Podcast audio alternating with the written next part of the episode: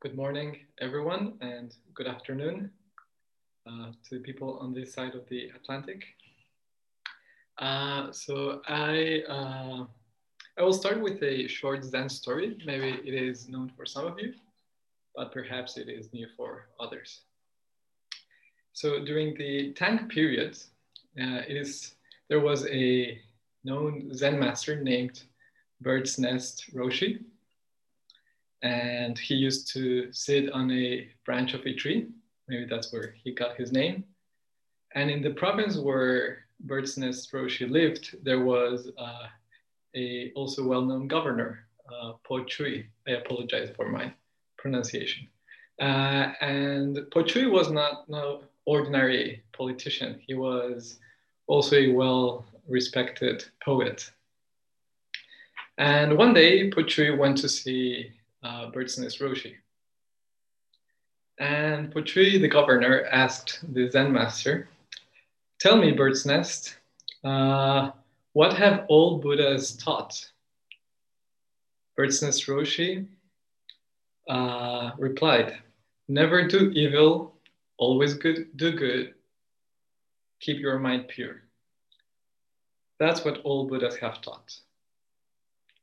Po Chui was not particularly impressed, and he replied back, Bah, I knew that when I was three years old. Yes, said Bird's Nest Roshi.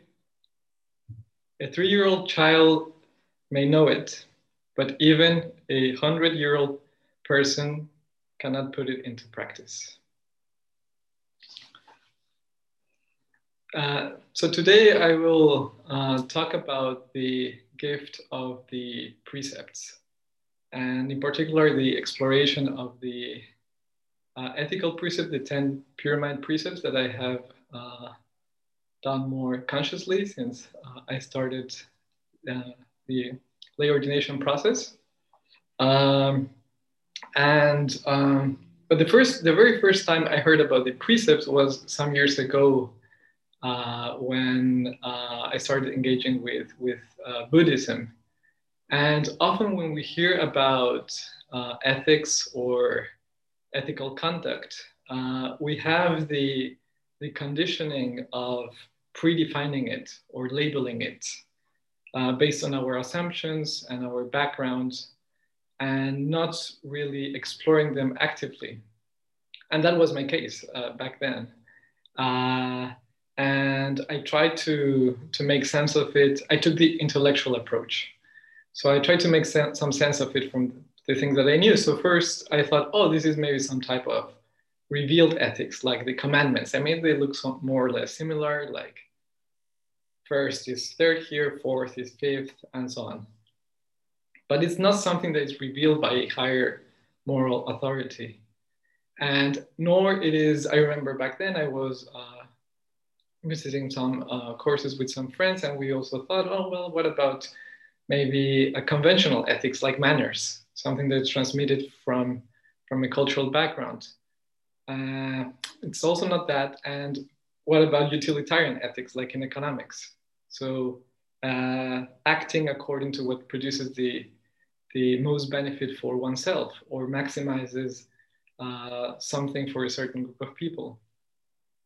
But Buddhist, uh, the Buddhist principles don't, uh, don't fall in these categories. And I had to actively and consciously uh, explore the precepts in order to have a glimpse at understanding them. And uh, so the, the, precepts are more like guidelines, like, uh, like trainings of the heart and of the mind, a little bit like like stars for for sailors. You you you they they, they uh, allow you to navigate uh, in the ocean. And um, so it is. Uh, it involves uh, in in the process. I've noticed it involves uh, asking questions and refining those questions and in, in the process deepening. So um, my my second approach was then the the goal oriented one, the one trying to achieve to get something done. So like in a checklist. So, uh, but I've I realized that there is really no uh, no finish line in in uh, in the training. So uh, so one of the so so I've been practicing the precepts week after week, and I have this cousin with our teacher Meido, and I remember that uh, one of the first precepts that I uh, explore more consciously was not killing. And in my view was well, I mean, I took maybe the the very literal uh, uh um, perspective. Well, I mean, today I didn't take out my knives and I didn't buy any guns, so I'm on my way to perfecting this one. But it is uh, it's really not like that. I mean, this can be extended to to something bigger, uh, involving direct and also indirect actions. So um, by asking questions, one comes maybe at understanding that also is about not harming, right? And uh, and what is the impact of our actions? In in relationship to things that we uh, that we do and also in relation and also to the ones what you are not so conscious doing. Um, like how, how much uh, do my eating habits harm others? Uh, either directly or indirectly. Um, and maybe also extending them to uh, to mm, values or things that are not so uh, easy to to to um, to touch. Like, what about killing dignity or motivation?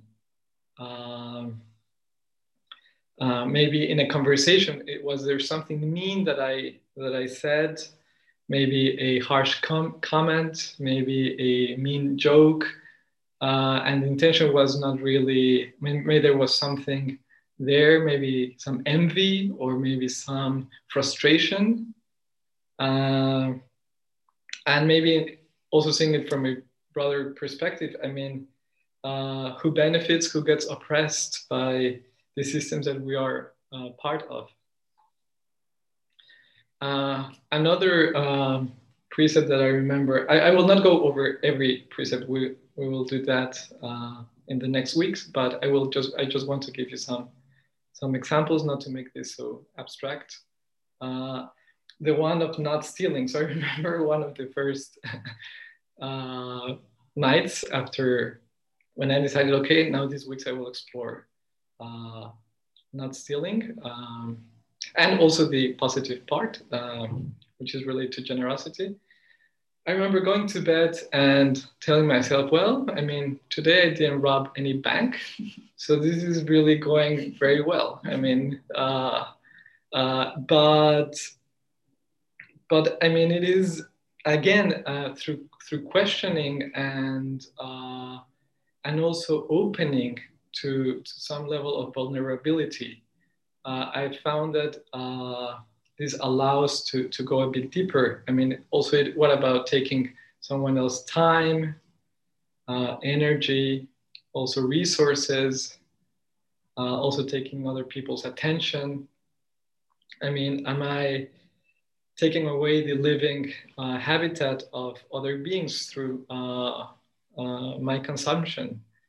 Uh, or maybe also in a in a conversation am i manipulating other people or maybe not only conversation but am i manipulating other people to modify their behavior so that i get what i want? Uh, and maybe what about questioning if we are uh, taking more than we than we need?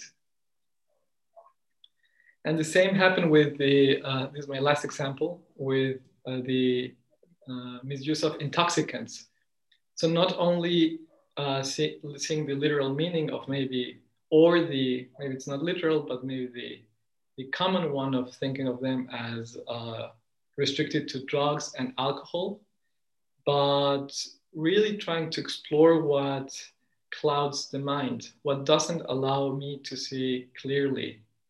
Um, maybe what about cell phones? uh, or social media, uh, movies. In my case, I found uh, that news, what like reading a lot of news, was uh, there was a moment when it was already affecting my uh, yeah my mind my my emotions. I, I was starting the day with some level of uh, yeah frustration of irritation.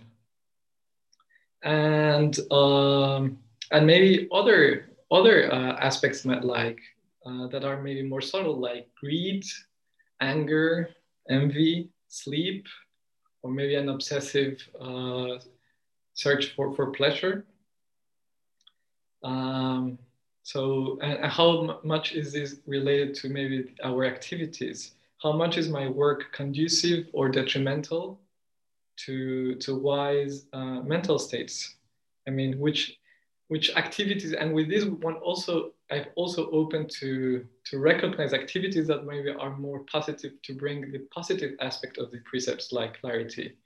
So, which activities brings bring compassion and peace?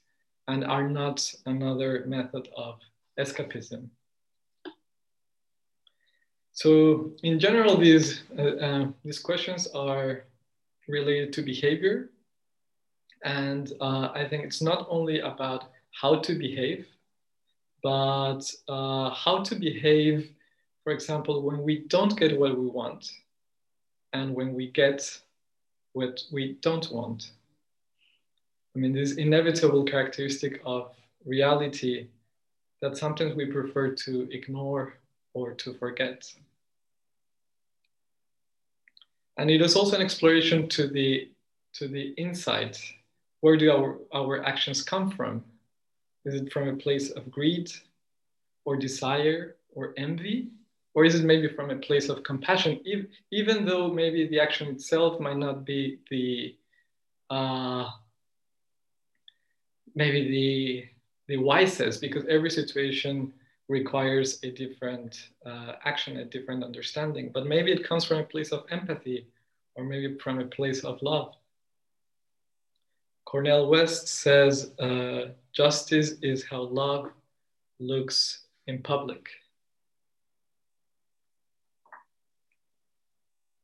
Another aspect uh, that I've observed in uh, exploring the precepts is that there is a meditative feature, like a uh, this process of of engaging with the precepts, of questioning, of refinement, of looking for a wise uh, action, even though it might might not come, is um, in some ways it creates a gap of awareness, and uh, this gap is a gap of awareness between our actions and the awareness of them. And it is, it felt like, or it feels like the gap in, uh, like this awareness in meditation when, war, when one is observing things. And at the beginning, this gap was very small. And I mean, now it's maybe still very small, but it has stretched a little bit. And the more uh, I've been practicing them, the more it makes sense uh, to, to observe them.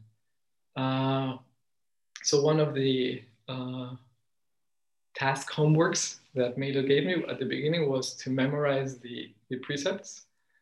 And uh, after some time, I, I understood why it makes sense because then you, you have them there. You don't have to think about them. I mean, I didn't have to go back to my notebook. They were already there. And this, cre- this gives some level of um, maybe some relaxation because you know they're there and also of, of being more more conscious uh, also being more more mindful and more considerate uh, i've noticed that i usually uh, cycle to to the university and uh, there's a bridge that uh, i have to cross and there's a, a bike lane and after the bridge there's a the bike lane becomes very narrow. And uh, so only like one or two bicycles can go at the time. And I found myself uh, that I was often uh, pedaling faster and maybe even taking advantage of someone who was from my eyes noticeably slower just to go first. And which would make me, I mean, which now that I tell it, it's, it, it, it makes no sense because I mean, what I was winning like 10 seconds. But it is this more this attitude of maybe it's also a way of stealing, of taking advantage of something that maybe uh, you have, maybe because more training or the bicycle, or maybe just the other person had a bad day, whatever. But is this consideration in in uh, in the things that you do? So, some ways this cultivation of ethical sensitivity, it is also a cultivation of of mindfulness, of, of sati. Uh, which uh, is also something that has surprised me, like how much it has impact on my formal sitting uh, uh, practice, like the formal meditation sitting practice. Um, and as the Zen story of the beginning suggests, it is a challenging place. Uh, it is not is not always an, an, an easy place to go. Uh, and it is challenging because it one is confronted with inner tensions and with outer ones.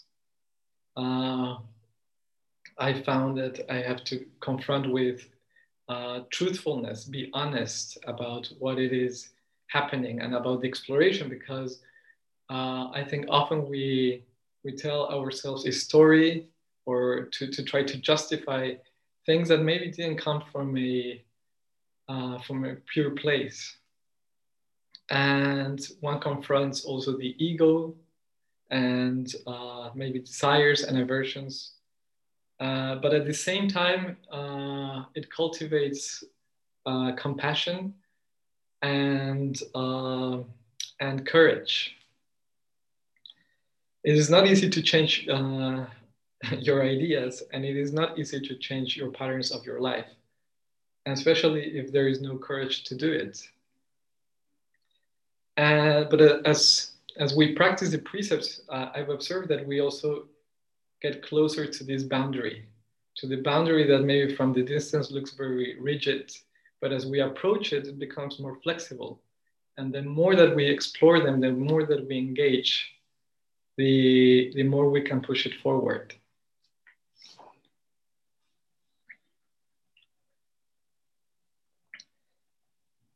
Mahatma Gandhi, uh, who didn't have a, uh, by no means an easy life, uh, he, he led a, an ethical life and, uh, and he opposed prejudice and social discrimination uh, through nonviolent resistance, resistance, which is not uh, always easy to do.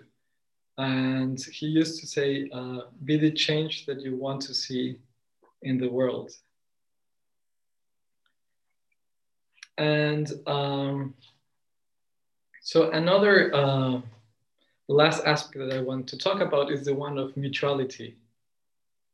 Um, this is something that I've been able to observe through practicing the, the precepts, engaging, because it, it is nothing, it is not something intellectual. So my first approach back then, many years ago, has nothing to do when it when when one really engages consciously. And I've observed that we tend to view our relationship with the world in terms of ownership. What is uh, ownership in, in, the sense of me and myself and mine? So the extension of, of myself, what I consider as my things, or maybe relationships, friends, family. And many of our actions are predicated uh, in relation to the thought what is in for me?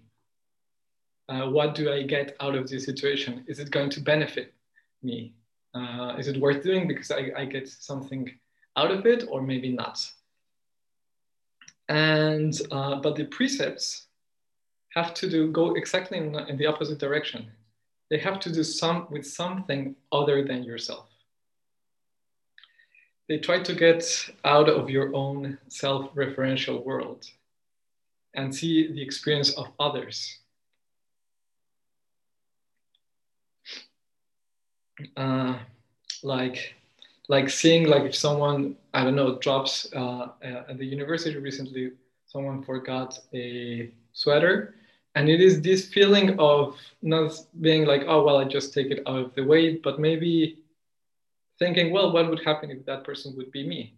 And maybe trying to find a way to to that so that the sweater uh, uh, goes back to the person, or maybe uh, seeing the experience of others in uh, in a person walking on the street and dropping his or her bags, shopping bags, and instead of just ignoring the person, maybe trying to, to, to help it, to, to help this person because this is like the natural thing that one maybe would uh, like to experience.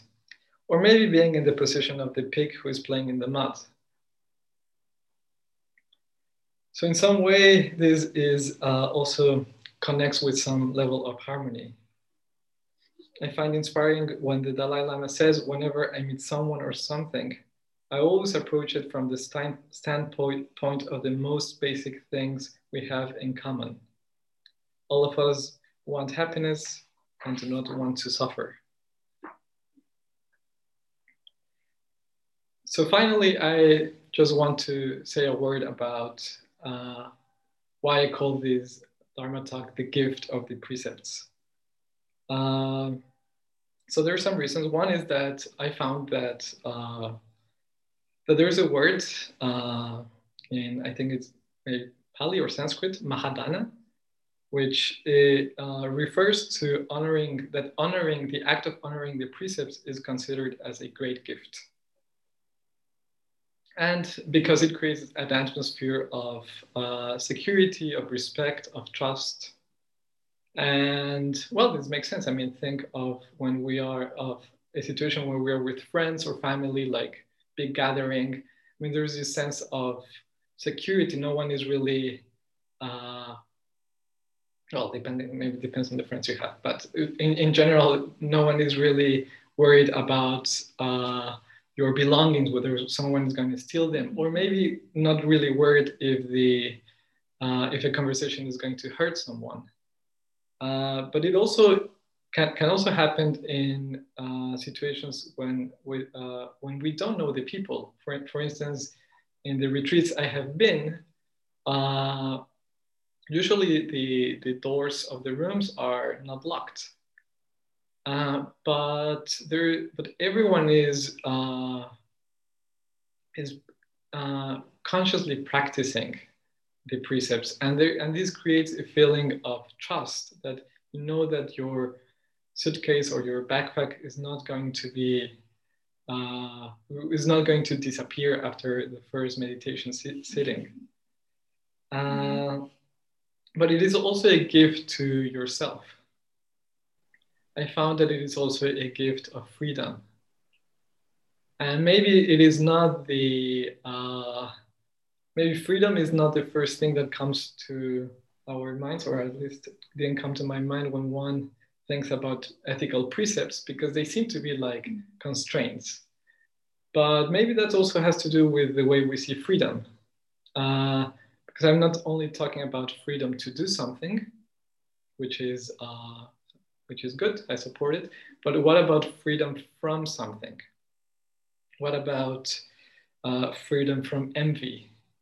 What about freedom from hate? What about freedom from aversion or from delusion? And I mean, also there's the, a positive part of the precept. So all the precepts have this positive uh, statement. And in also looking at the positive side, it opens the heart.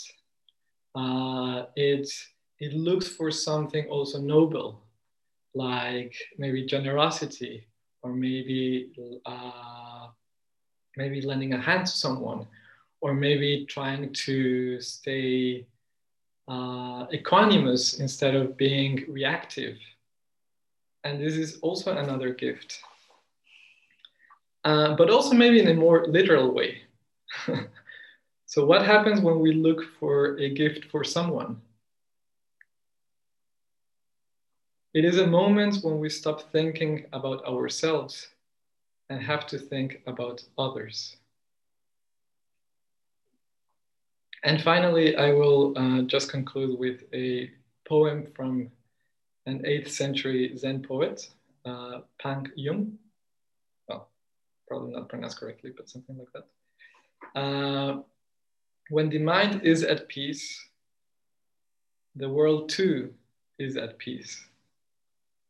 Nothing real, nothing absent.